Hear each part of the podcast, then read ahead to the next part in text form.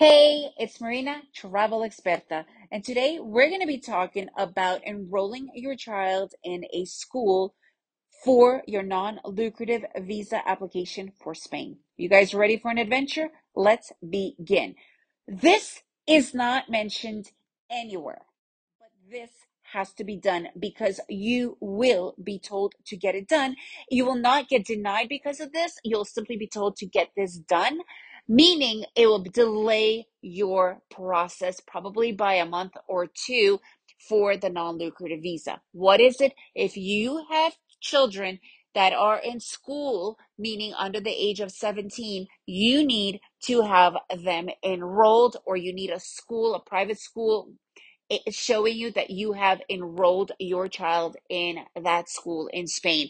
Homeschooling is completely illegal, so you need to show that your child is going to be going to a school because public schools cannot be bothered doing this. Chances are you are going to have to do this with a private school. We did this with a private school and we thought that we would be uh, getting our non lucrative visa a lot quicker. Please go and listen to my episode about waiting and the right time of applying so basically, we, you know, apply, uh, enrolled them and lost an entire month because we ha- ended up waiting the entire 90 days.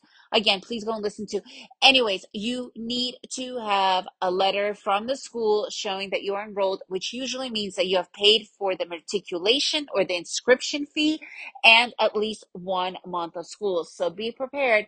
And schools, private schools in Spain, they vary from $500 to $1,000 to $1,500 per month. So be ready to put that up front before you get you uh, before you apply. And then you need a letter from that school stating that you have already applied and everything else and it has to be part of the application system. Okay, ask your that school to do it in Spanish. This way, you do not need to have another payment of trans uh, translating it into Spanish by a certified translator.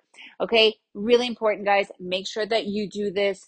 This way, it will, you know, expedite your process as well. If you have any questions, please let me know. If you have had other feedback, I would love to hear about it.